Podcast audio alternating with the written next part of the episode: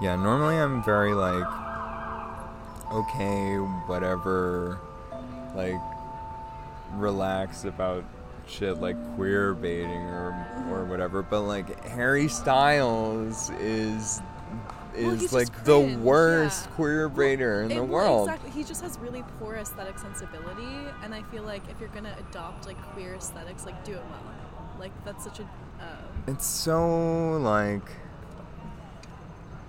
it's just like, this is obviously a straight man. Yeah. Maury, you know? Yeah, like, yeah, no, definitely.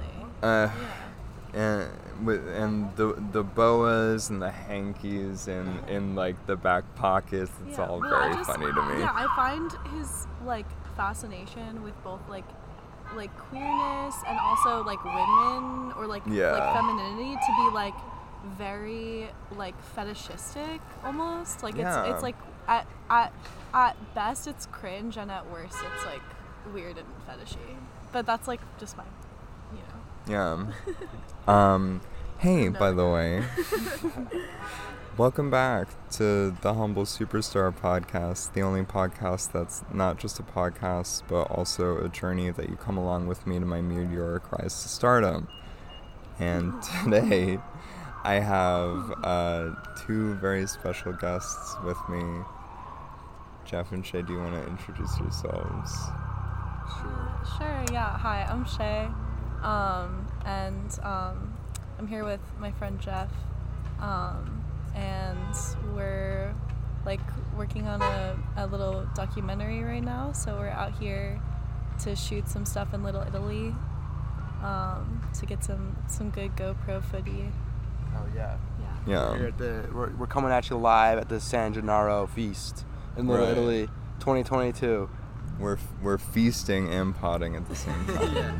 Once we're mukbanging. I showed you guys, like, the Italian American podcast were doing a live show. Yeah. I loved that, and it was just all, like, old men. Perfect. Yeah, I don't know. I don't know if that was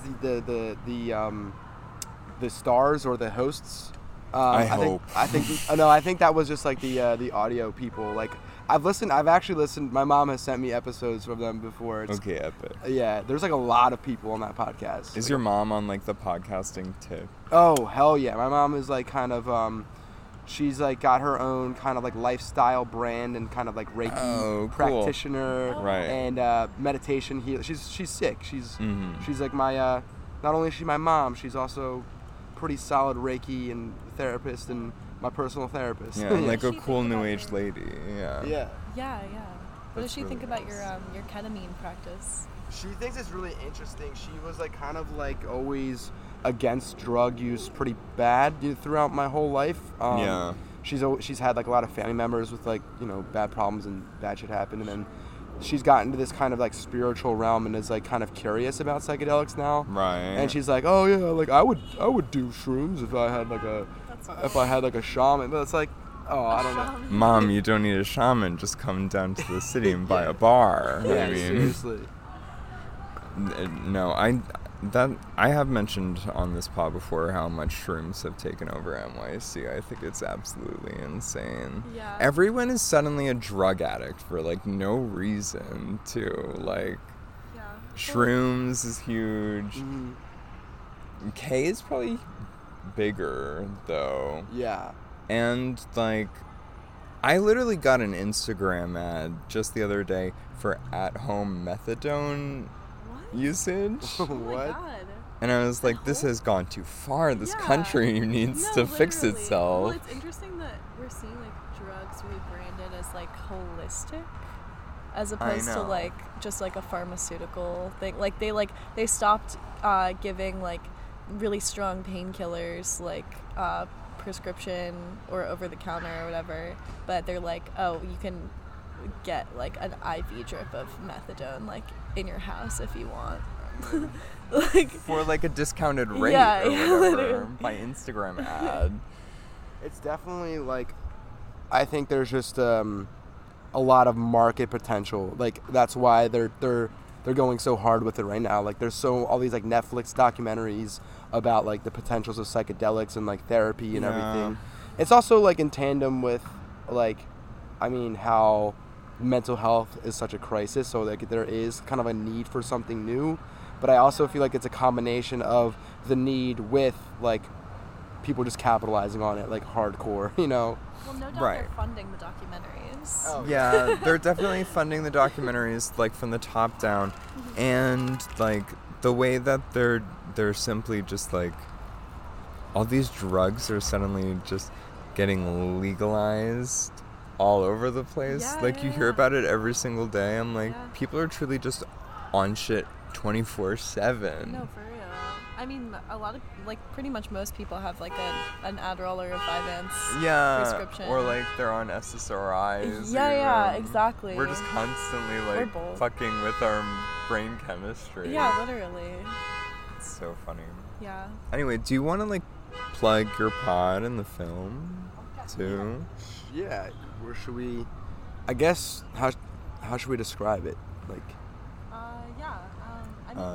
Copy Pasta is like this podcast that we're doing sort of to gather material for a documentary that I'm helping Jeff out with. He has this really good idea about how like Italian Americans have sort of like become like caricatures of themselves online, like to exaggerated like mafioso personas sort of. And there's sort of like a long history of that that's gotten like gradually more and more intense, and it's sort of like exemplary of like a larger thing about identity and the way we've sort of like become like stereotyped like watered down versions of ourselves to like make ourselves marketable for social media. And yeah, Italians culturally like... It's funny, they Italians culturally haven't been, air quotes, relevant in a while, not since, like, the golden age of The Sopranos being on television. Yeah. Well, now it's back. Yeah. And that's, it's, like, it's back in a big, because the Sopranos have kind of came back so hard. Like, there's so, you know, I guess one of the things that I was noticing when I came up with this idea was just kind of, like, the amount of, like, Sopranos memes. And kind of like the is kind of just a, we're doing a, it's a kind of a critique of meme culture and visual culture in general, but specifically through this like Italian lens. And I think the resurgence of The Sopranos has kind of spawned this new wave of like Italian comedy that's taking place online, where like people like, and it presents itself not only in memes but also like in TikTok's personalities and people being very kind of like, you know, stereotypical kind of like Goomba, go fuck your mother type. Wearing a wife beater. Yeah, exactly. Yeah. They're doing like cooking videos, or they're just like on the street like talking and saying some bullshit. Yeah. And it's all fun. It's like super funny and cool, but it's also just like, I think it says... Do you know what rocks? What? It's, like, super funny and cool, like, now in our present time, but, like, only a few decades ago, it would have been, like, borderline racist or something, right? Yeah, well, actually, like, the funny thing about this with zero value judgment is that, like, Italian Americans are one of the few, like, rather distinct, like... American ethnic identities that is still like okay to make fun of. Yeah. So that's sort of why like everyone's just having a good laugh about it. But yeah, like Jeff said, like these guys like are cool. Like there's a reason why everyone likes them. It's because they're like highly charismatic, and like it's like a really fun, like funny persona. And so like we're not trying to say that that's bad. Like we're just saying that it's happening. Yeah. there are aspects to it that I do think, you know, can be lame and for sure. And I think it's just I want to approach it with kind of a more objective lens and not you know, judge anyone. I kind of wanted to explore the reason why it exists in the first place and kind of just tie it all back to. And it's funny, like, a lot of these, like, concepts of like, media or just kind of, like, visual culture and, like, identity and, like, characterization kind of all tie back to, like, ancient Rome in a weird way as well. Yeah. So it's kind of they kind of, like, you know, embody this long history of culture, and like it just kind of gets the ancient Romans probably invented that sort of like machismo energy. Yeah, that they were kind of the first like theatrical kind of idea of like stock characters or like archetypical characters. Yeah, like, you know, back in the day when, you know, you couldn't, when things were like on theater, you know, like, you know, people were super far away from things, they would have big giant masks and be like, you know, embody like a stereotypical character that everyone could kind of like, oh, there's the cuck character, there's the crazy like mom character or whatever, like, and it was you know, there was no cameras, you can't zoom in, you can't, you know, it was like you needed to be that bombastic to kind of like get your story across and get, you know, make it accessible. That like indicate like exactly what type of person you are and like how people are supposed to feel about you and like where they're supposed to sort of like place you on the existing list of like archetypes in their head. Right. And that's sort of like with the Italian shit, it's like that, like when you boil identity down to like just a few signifiers that will like trick an algorithm, then like ultimately that sort of becomes what the identity is like after enough time. Right. Right. Art imitates life. Yeah, exactly. Yeah, and life imitates art. Yeah, exactly. It's a fucking never-ending cycle, especially with like digital media more and more taking over life. You know? Yeah. And I think what's really kind of like the thing that I've been obsessing over is that like. Shit. Me too. Yeah. I'm also trying to get my juice. It's like very hyper-real. This kind of like new Italian, the internet Italianism, I guess you can call it, where it's like. Real Italian Americans are like doing the signs and symbols. Performative Italian. Yeah, it's all. It's like they're doing all of the signs and symbols of being Italian, which makes it kind of like then everyone kind of the world kind of perceives like, oh, that is what being Italian, making this hand gesture, making this food, right. Like, and it becomes like the map taking over the territory, like the exactly. It's very hyper real. Yeah, yeah, and that's like what's so fascinating about it as well is like.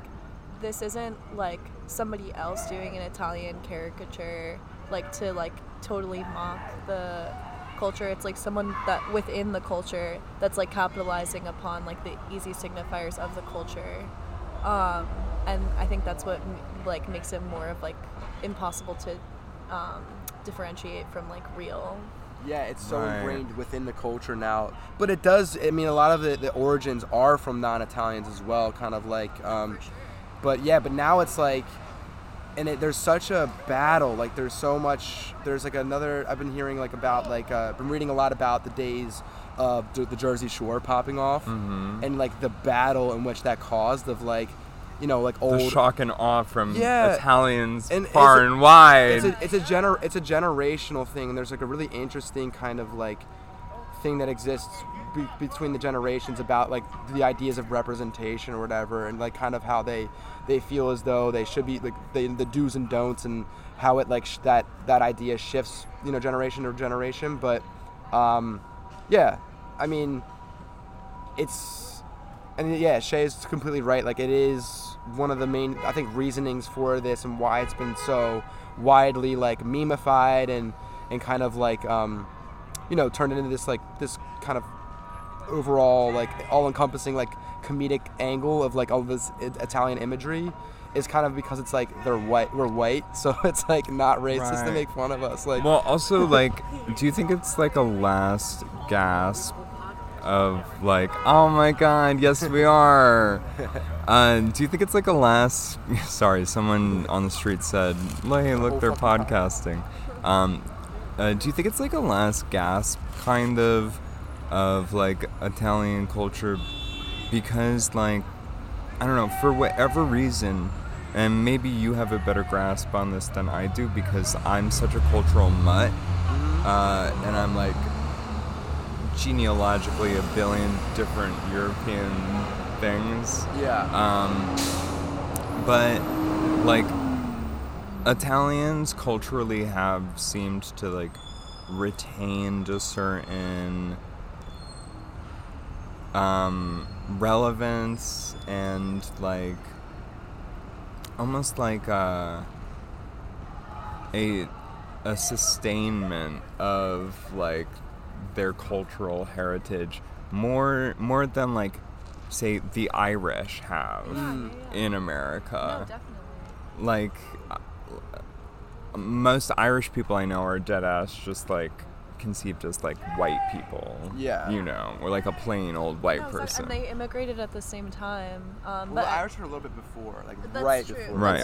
But why do we think that is? Like, why have Italians like? Because we got a little bit of spice. There's also like there are some Italian people where you're like, oh, that's not a white person. Like they're like right. That's true. There's some people are really dark, and I think. But why have Italians like clung to their community? Yeah, I guess. Exactly. Like, I feel... Well, like, Jeff could probably speak on this more than I can because I'm not Italian. But if I had to, like, guess for myself, I would say a combination of, like, the culture itself having more values about, like, upholding tradition and community and family and, like, all of... And, like, passing down, like, things like recipes and, like, all this stuff that, like, prioritizes, like, sort of upholding the culture.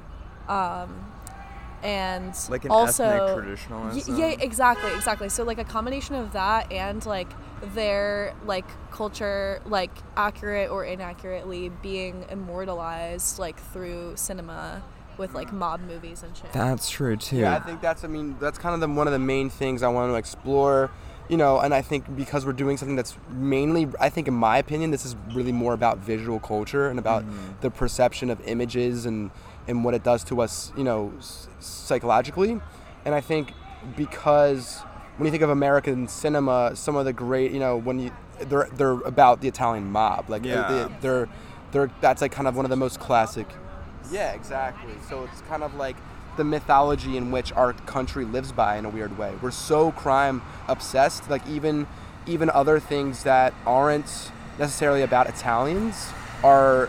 They're like about the crime. Wild West, right? Yeah. or even just like Breaking Bad, or even like kind of like the more like gangster kind of like inner city kind of type crime genre things are very like influenced by like the mob, like Godfather and Scarface, or well, Scarface isn't really Italian, but like you know, Goodfellas. Like they're obsessed with those kinds of characters. So do you think like?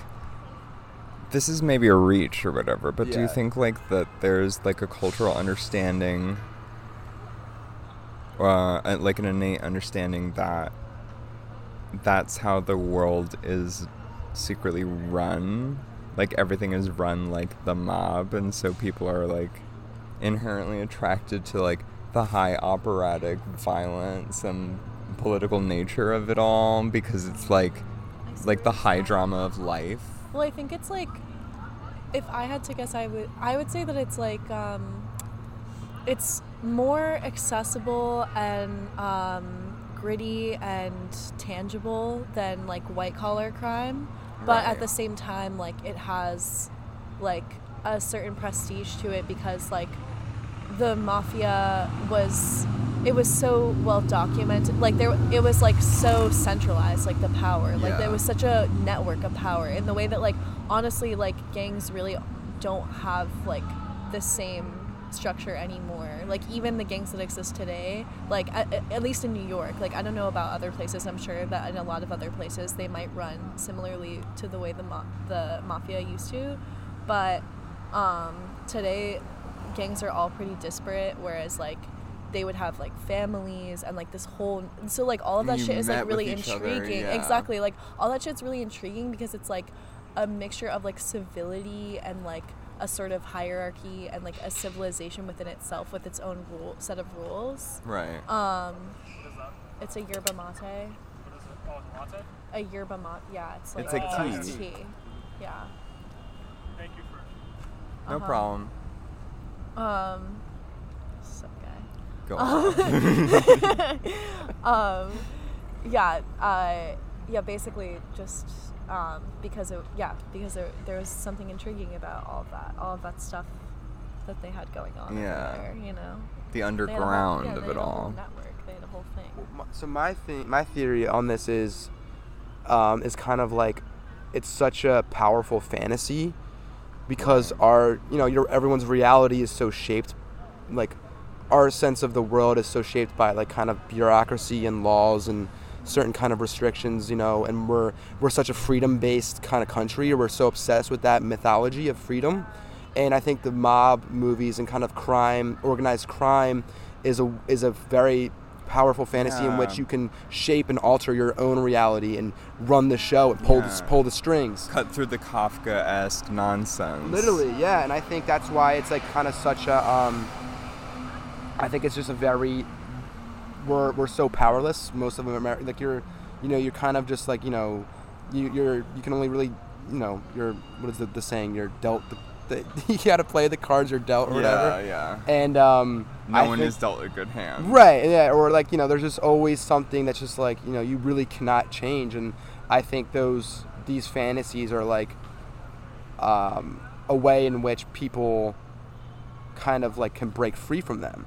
Yeah. And I think also, weirdly enough, I feel like the these like kind of new Italian like kind of like comedic influencer internet people weirdly exemplify that same energy, because it's like they're the traditional way of success or whatever and getting a good job, whatever, is so kind of unattainable now that right. Like now being a celeb, being a like a personality is like the only like kind of like saving grace for that, like the only way to circumvent an average life. It's like a dirtbag's American dream, in the exact same way that like being a mafioso was the dirtbag's American dream like 20 years ago. Yeah, exactly. Absolutely. Yeah, like being a drug dealer and like being an influencer like are not that far off. Like either way, you're sort of like, the idea is that you're like gaming the system, and you've also like sold out like a huge part of your soul. So. Yeah, and your main product is some kind of vice in a way. You know, like a lot of these things are very addictive and kind of like don't really contain any substance or value. Like well, that's very like that's also very like I know like Italians are Catholic, but I think that would probably resonate a lot with like the Protestant nature of our country, like being constantly conflicted with like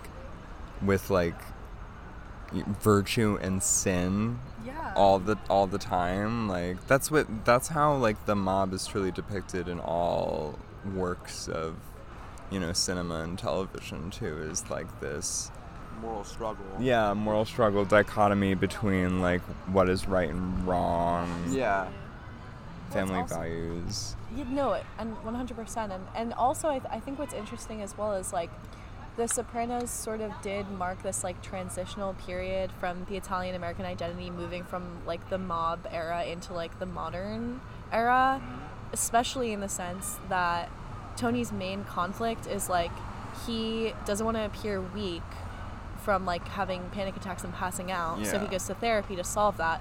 But like in therapy, he has to betray like the most important principle of being a mafioso, which is like not only to repress your emotions, but to like not speak on them at all. Yeah. And he has to like expose like his whole subconscious and like psyche and whatever in this way that's like literally like completely contrary to that.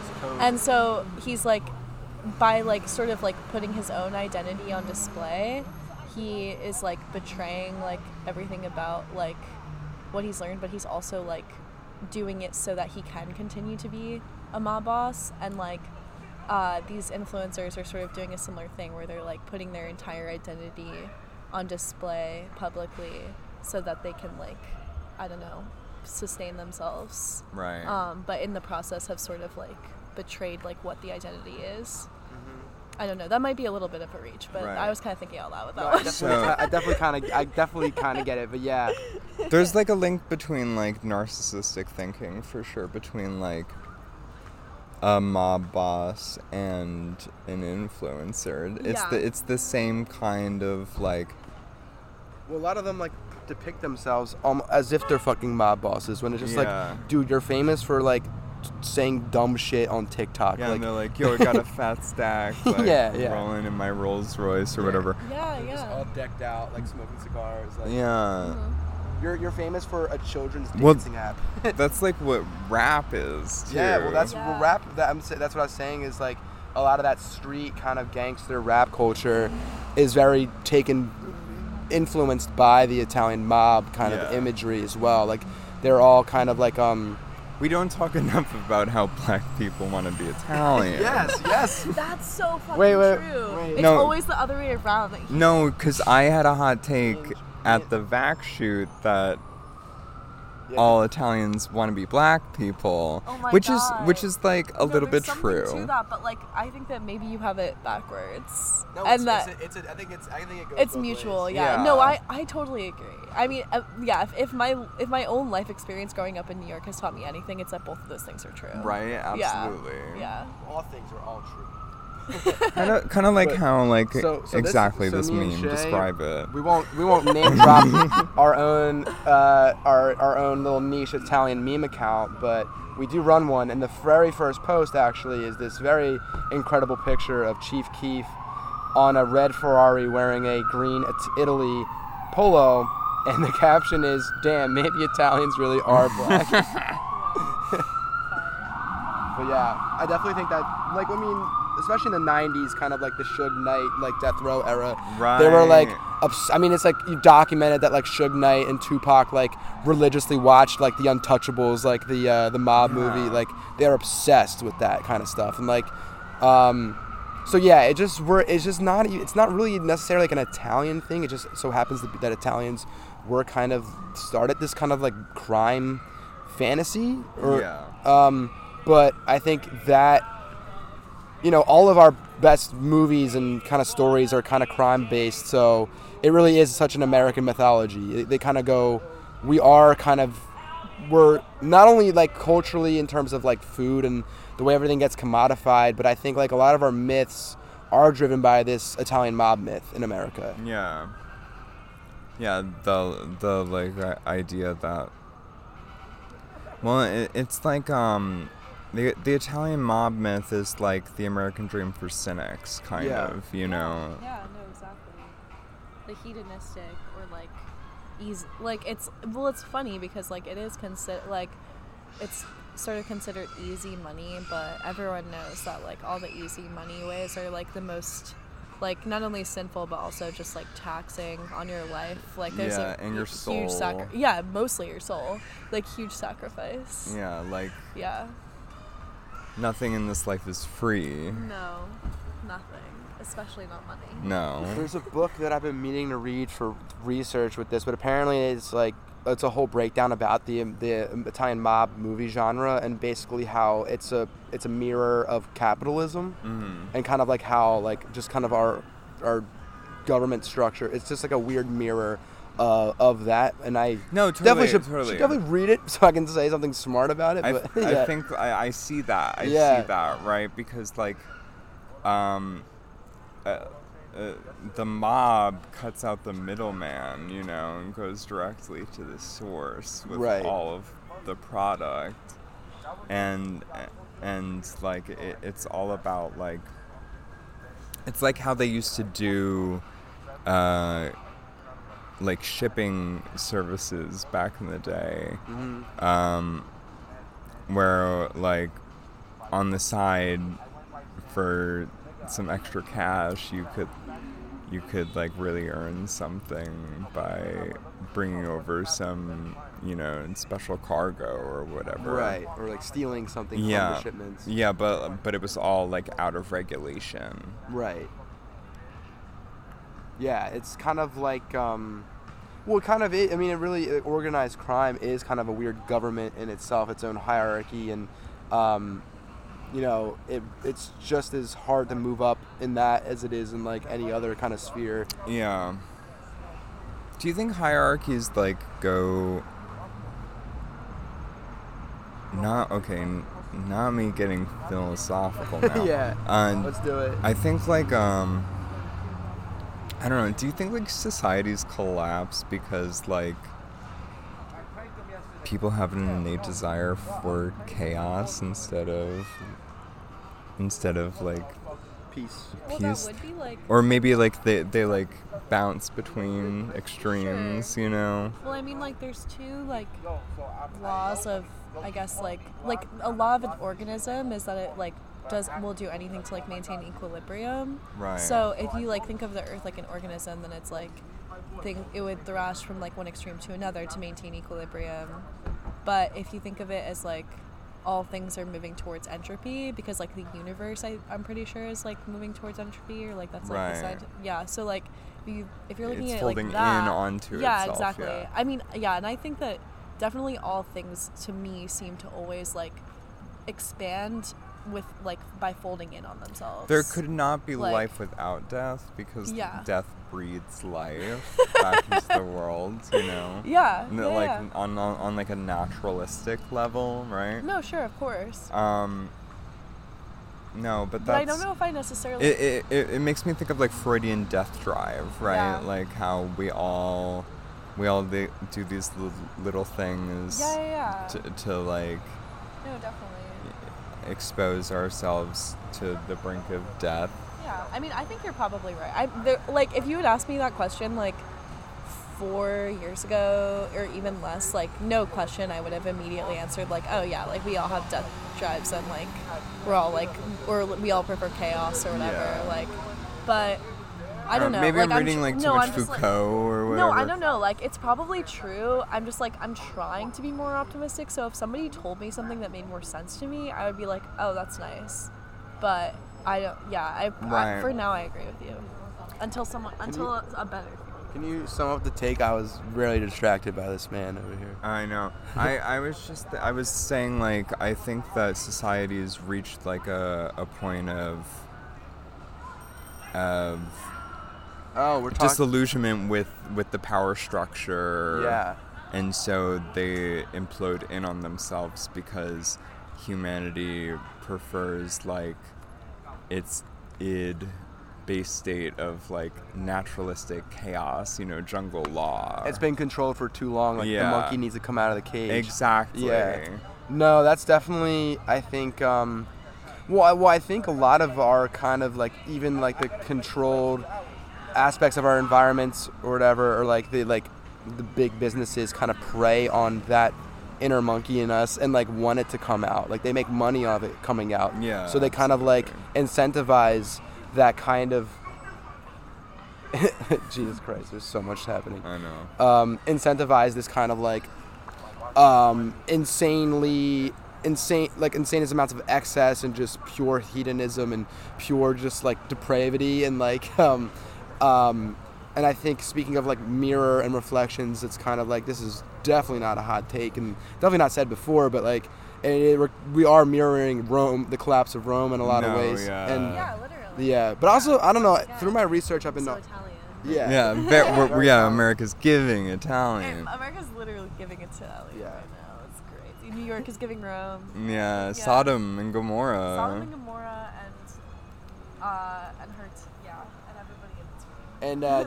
And the orgies that were in the ancient Roman orgies are not mainly, they're not very physical anymore. They just kind of shifted onto like OnlyFans and Pornhub now. Oh, that's depressing. Yeah. Well, okay, but that's simply not true. Ask any gay man you know. Okay, oh yeah, there's definitely some. Yeah, that's a good point. And like they're all happening in Brooklyn. Yeah. Disgusting, filthy apartments. Yeah, because that like that's the thing. PrEP has made gay sex like so liberated and free. When did PrEP like fully become like most people had that?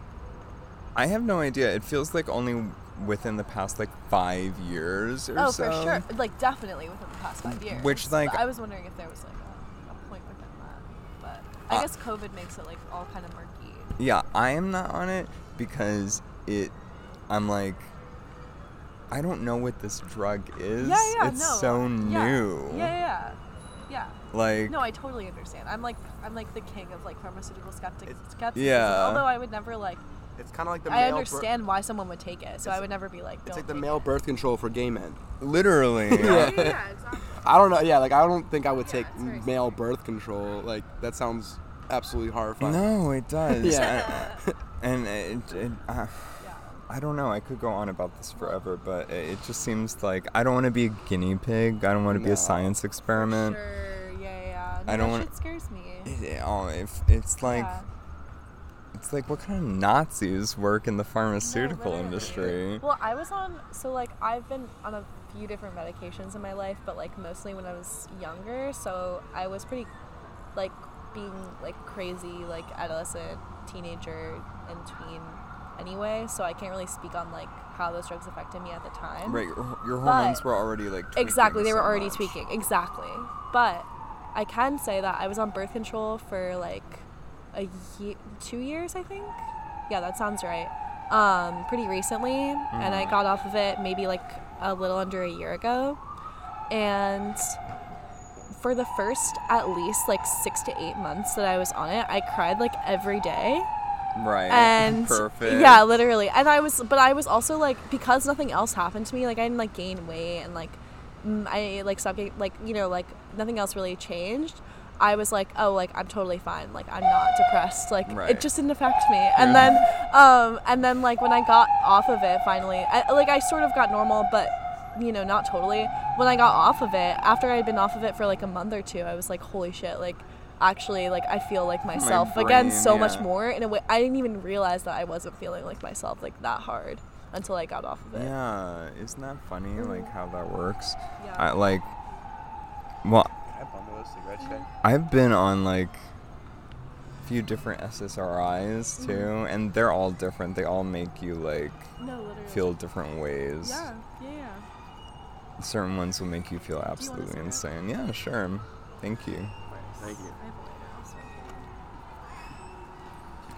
Potting is for smoking and drinking for sure. It's not for eating. No, no. Because people don't like mouth sounds. Chewing sounds, that's a little much. Yeah.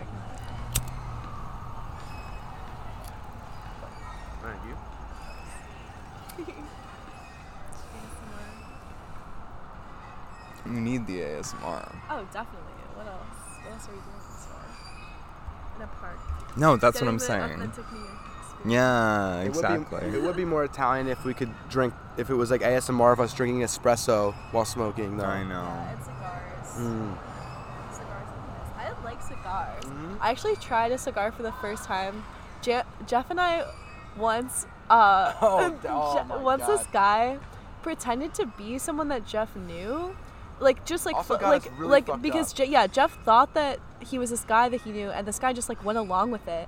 Like, we were at a party, he like had this random girl pay for our cab, like stuck her with the bill for the cab, like ran out, took us to this other bar, then like tried to stick Jeff with the bill there and got us like blackout. So, and like Jeff left because he was so blackout drunk, and then I almost died. And then and then this woman saved me, and she was like, "You're not gonna go home with those guys, that's crazy." And I was like, "Wow, you're so right, like thank you." And then we like stayed outside of the bar for a second, and she had a cigarette, or a cigar, I mean, and she clipped it in half and gave half of it to me, and we smoked the cigars together, and it was so fun, and it was nice. And she was like, "If you get a boyfriend, like import him from out of town, like he shouldn't be from New York." And I was like, "Damn, that's really good advice." Good idea. Then I did. Yeah, there was a professional guy I had like this professional relationship with, who I like only had seen maybe like 5 times in my life, very briefly, and it was months since I have seen him.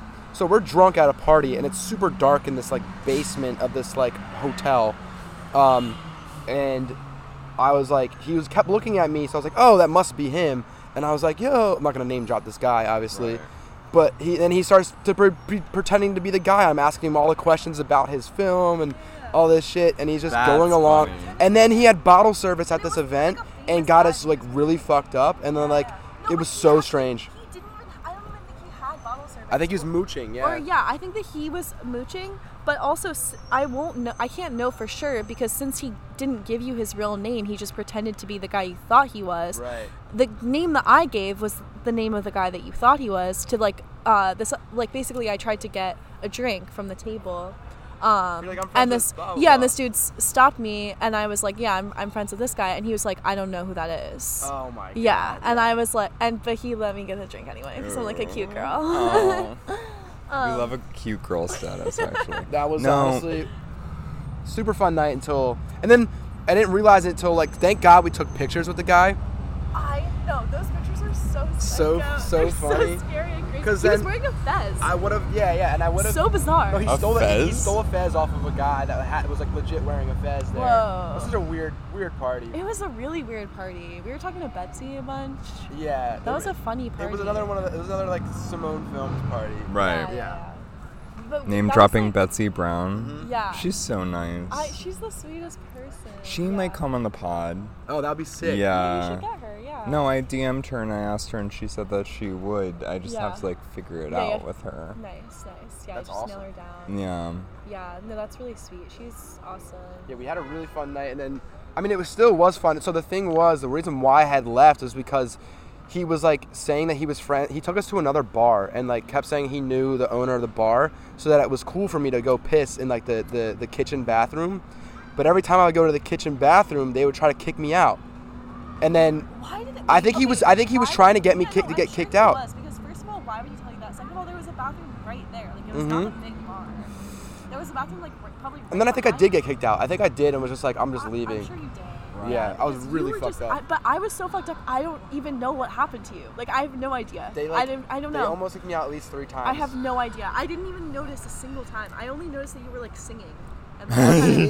You were singing and kind of, like you know. Swaying. Like, swaying around and, like, almost. Oh, yeah, that's like, how you know it cut me off. You were, like, knocking into things, but you were, like, about to. Oh, I turn into a human wrecking ball when I hit a level of drunk. Like, I will... Yeah. I will fuck up a whole environment. Well, I was busy because I was talking to the bartender who told me that he was like engaged and I was like, oh, congratulations, and he was like, yeah, no, like it's going really bad.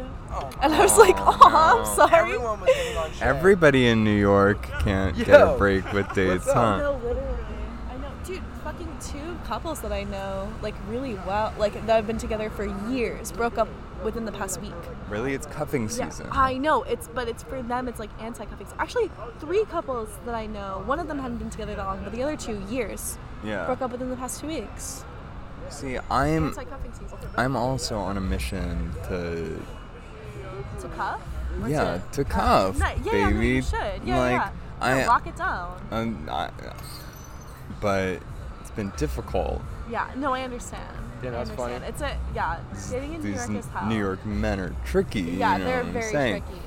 Yeah, I got lucky because I started seeing this guy immediately after he moved to New York, and when I first started seeing him, he was doing this thing of like, oh, well, like I don't really know like if I want to date anyone because he had just moved here, so he thought maybe I can do better. But then he looked around and he realized that he couldn't. So. Yeah, that's like. Kind of the situation. Yeah, that's like often the situation. The waiting game, right? In New York, it's so difficult because like options are everywhere. Exactly. What is the like an embarrassment of choices or what's? Yeah. I forget what the expression is, but you're just so overwhelmed by the amount of options that you have. Wait, hold on. Okay. What were you saying? So overwhelmed. I was just saying that you're overwhelmed with the amount of options that you have, that you're like paralyzed to choose. Like, right, exactly. Yeah, like you can't actually choose. And then like especially men. Like men just like fucking Jeff, for example. Just like you, Jeff. Well, I think everyone is just so goddamn hot here. Like that's another thing that's unfortunate. That's yeah. There's like way too many options. Yeah. But and everyone is horny too, constantly. Everyone's horny, everyone's hot, everyone's willing to put up with way too much, but like also doesn't want to like lock it down. Like you know what I mean? It's like you're either You're either on one end of the spectrum or the other, where it's like either you're willing to do anything to lock it down, and so you'll put up with way too much, and you'll probably end up fighting for somebody who isn't interested in that at all, or you're that person that isn't interested at all, but you're just kind of like having fun and like exploring your options. Yeah, dead ass. Like being free and youthful and cool. Yeah, that's stupid. Being a narcissist. Yeah. I have only very brief leading periods where I advocate for that sort of behavior, and I think in general there's nothing wrong with it, but if you like want to be happy, and have a companion in life, I think you should maybe think about that. But also, like, you know, have fun while you're young, whatever. Yeah. I'm like... No, like, royal you, not... By the way. Right, like, I'm not being like... Me, specifically. Wait, should we go into the other topics? I feel bad we kind of like hijacked all of the... No, I'm having so much fun. Oh, okay. Yeah, I guess we could. Yeah, I also just have to pee, so... Okay. I might just find like a porch around here. No, you should. I think we should. We should probably talk for a little while. Yeah. I'm going to do some recon. You guys continue. Okay, I'll be right back. Cool. I also just wanted to talk about the Don't Worry Darling drama. Oh, yeah. No, I know a lot about that. Okay, so... Yeah. My hot take is,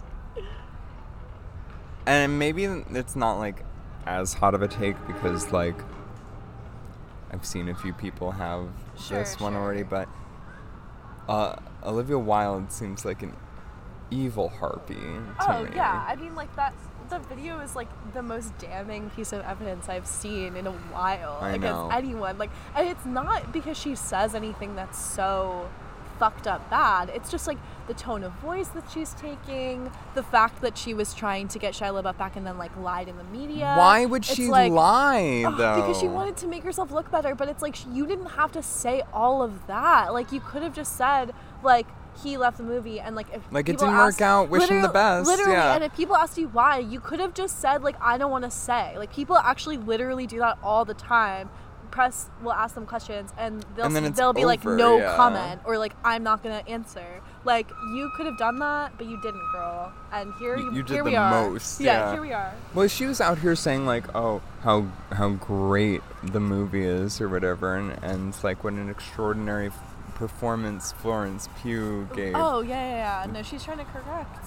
Obviously. I know, because Florence Pugh clearly hates her guts. I mean, she wouldn't even fucking do press for the one week of things. Like, she, like, stopped. Why do we think that Florence Pugh hates her guts? Is it because, like, Olivia Wilde is more interested in, like, dating Harry Styles and using a film as a giant excuse to do so? Right. Well, if I honestly, like, this is pure speculation because I haven't really seen anything to support this, but in my experience, when someone doesn't like a director after working with them, it's normally, and like their relationship is purely creative, it's normally because, not because of something personal, but because the director was like a bad director in that she like let things go disorganized or like made other people sort of like take over her duties for her and other people had to step up, maybe even Florence Pugh herself, which is like a lot of the time why people tend to like hold grudges after movies. Well, Olivia Wilde literally put herself in the movie too.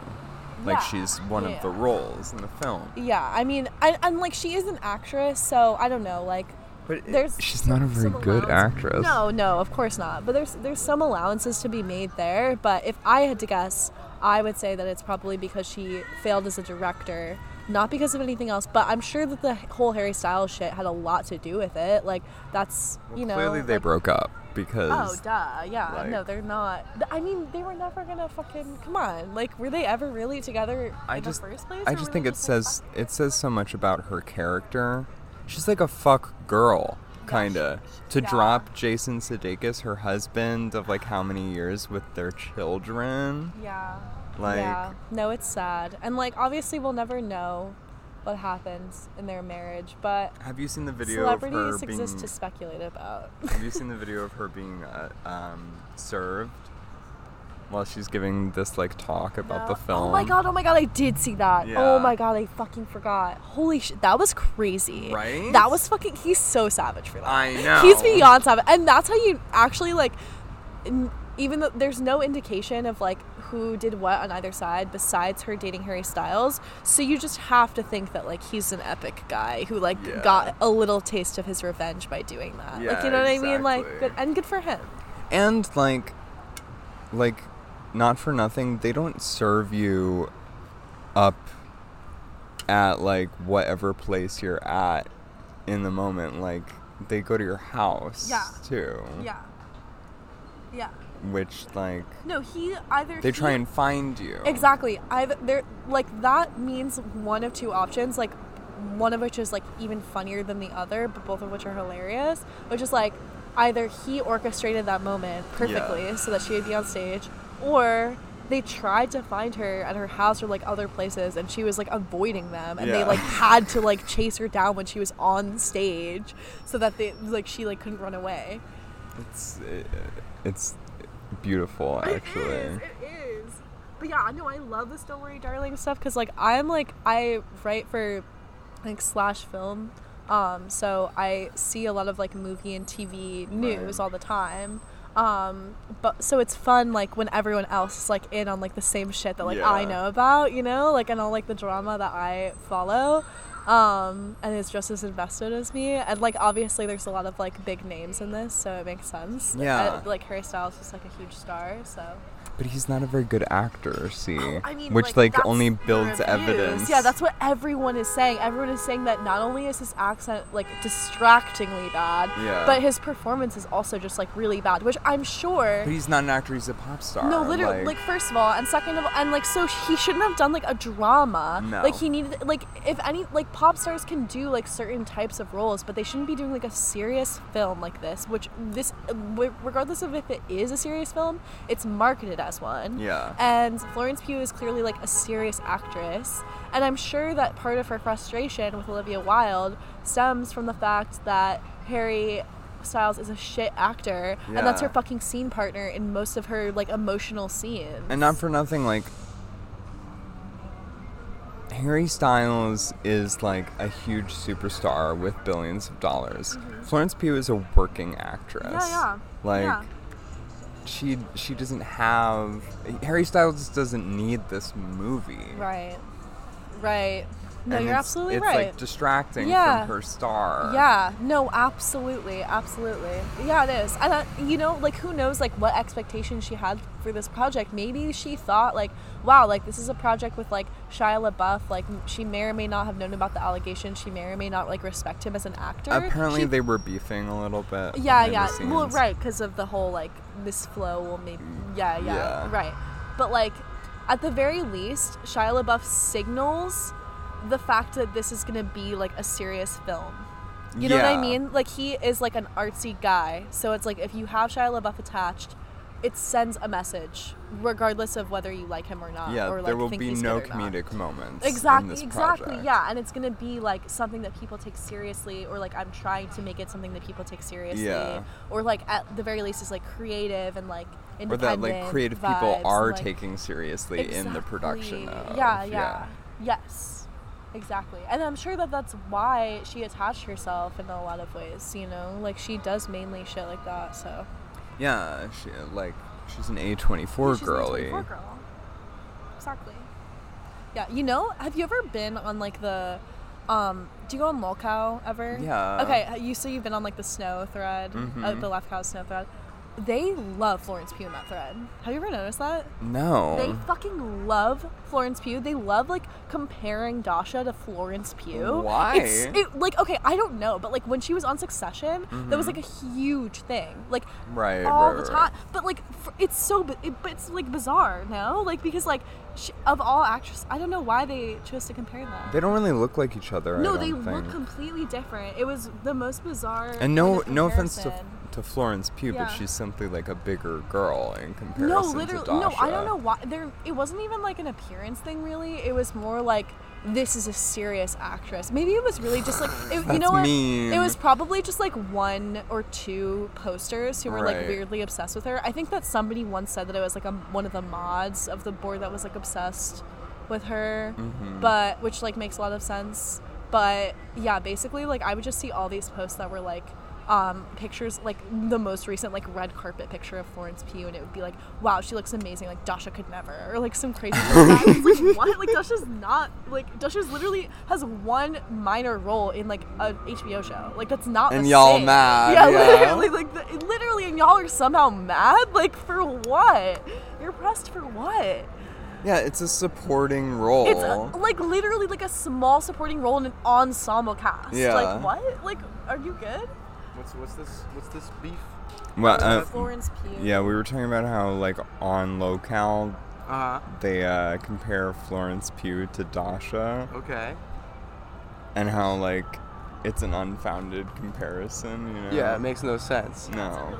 It was really bizarre. I don't think they don't really really do it anymore. It was just kind of like a Succession thing. A moment. Now that she's booted from Succession, as they say, we won't be seeing more of that.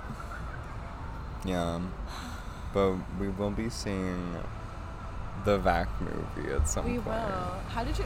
What are your feelings about the Vac movie, the shoot, the aftermath? The...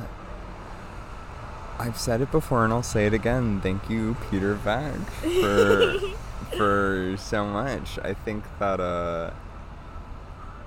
well, that's how Jeff and I met, first of all. Yeah, the Brown family cinematic universe brings people together. I mean, that's how me and Shay met at a screening of Actors. Right, okay, excellent. Yeah. Actors is so good, right? So fucking good. Yeah, I've seen it a bunch of times.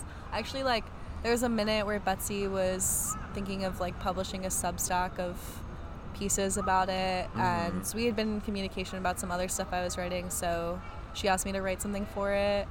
And she never ended up publishing that, but I might publish that. Right? Why not? Yeah. Right. No. Literally. I fucking anyway, she also sent me a link, a screener link. Right. Ooh. Yeah. So I've seen it a bunch of times. I've shown it to as many people as I can, and it's just so full of humor, so original.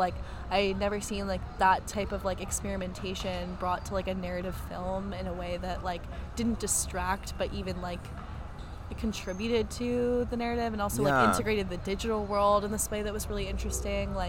I really fucked with it on so many levels. Funny, deeply earnest. Yes, too. Yeah, no, you could tell that she put her whole pussy into that thing, and it was fucking incredible, and in more ways than one, you know. Betsy, I'm pretty sure her pussy is in it. Betsy, I love you. Come on the pod. Yeah, literally. Oh, she's she's great. She's great. I already know what I would talk to her about too. What would you talk to her about? Well, I wanna because I've been doing episodes about my own tastes lately too, I just did an episode with Jack the Perfume Nationalist on the movie Network, which I really love. Nice. So I think I would really like to do another movie review episode with Betsy. I think. Yeah, no, that would be so fun. And I think that and she has such good taste. Everything that she's I don't know, all the references that I've made to her that she's resonated with have been, really good. Yeah. Do you know Kaveh Zahedi at all? No, I actually don't. Okay, you should maybe look into his work, because she's a huge fan of his, huge. And so I know that she would have a lot to say about him, probably more than anyone else. Yeah. I don't know, I'm sure there's a lot of other people that she's fans of, but that one I know for a fact. Okay, definitely. Cool. Yeah, also his work is super interesting. Yeah. Yeah, I'm writing this, thing about him right now, a long thing. Okay. So, yeah, I've been writing a actually, if you're on the Patreon, plugging the Patreon, if you're on the Patreon, then you know I have been writing essays lately, because I want to have enough essays for a book that I can publish. Nice. Oh, yeah. No, I saw you talking about that in the chat. Yeah. I'm, very excited about, the prospect of that, too. And, using this to kind of promote it as well as, fun and everything. Yeah, that's fun. That's what podding is all about, promoting your shit. I know, actually. Okay, so exactly. When I've done this field before, I kind of was long-winded about it when I said it the first time on the pod, but I think podcasting is so cool because it's a reverse engineering how we traditionally consume media, which is the art first and then learning about the artist. It's you learn about the artist and then you consume their art. Really. Yeah, and that's kind of going back to what we were talking about earlier about just personalities is kind of been the main cultural output these days, is that those are the main kind of creations are these personas. So it kind of is a weird way, I don't want to use the word, it's super lame, but hacking or just Yeah, you're right. It's like reverse engineering. Like, it's, and I don't think it's a bad thing. I mean, I do think a lot of like the people that are famous off of just being personality, it's a lot of shitty kind of culture that they produce. Sure, yeah. But imagine if you could be that person and make good culture. Exactly. No, that's the key. I think if you like tie it back to something real or tangible, then you're doing something. You're doing a good thing. Yeah. Yeah. You're doing something cool. Yeah. Well, I've been thinking about this also, and I feel like it's interesting that there is like this huge criticism of like a lot of like really just like famous people in general. You see this trend, but on like a microcosmic level, like the Times Square people, where it's like the some of the largest figures in this scene face the criticism of like not having a lot of creative output and being more of like a persona than like a creative, but like sort of like presenting themselves like as an artist or whatever. But when you think about it, it's like there's like a shit ton of artists here. It's just like the people that you hear about the most are the personas because they have put like that part of things first. Yeah. Like because they've been ultimately made a decision to promote a persona and have that be a part of the art. Exactly. And they also knew that was like in like the like, to use the buzzword attention economy, that's like the best way to get attention. Yeah. And as we always go back to on this podcast, I mean, I think that like Lana Del Rey is the ultimate 21st century star version of that. No one else can top her ability to create a persona. Well, we've done like an hour. Yeah, we have. Yeah. We're gonna go into the festival now and film some real Italo shit. Hell yeah. Well, was there anything you wanted to cover that we didn't get to? Not really. I mean, I can save the other stuff too. Yeah, yeah. I think that was good. That was like fun. No, I think so too. Right? It's always fun here. Yeah. Yeah. No, this was super fun. Thank you so much for having us. Oh my god, thank you for being on. I'm so honored to be here. And if you guys need me, I'll be in my trailer. Bye.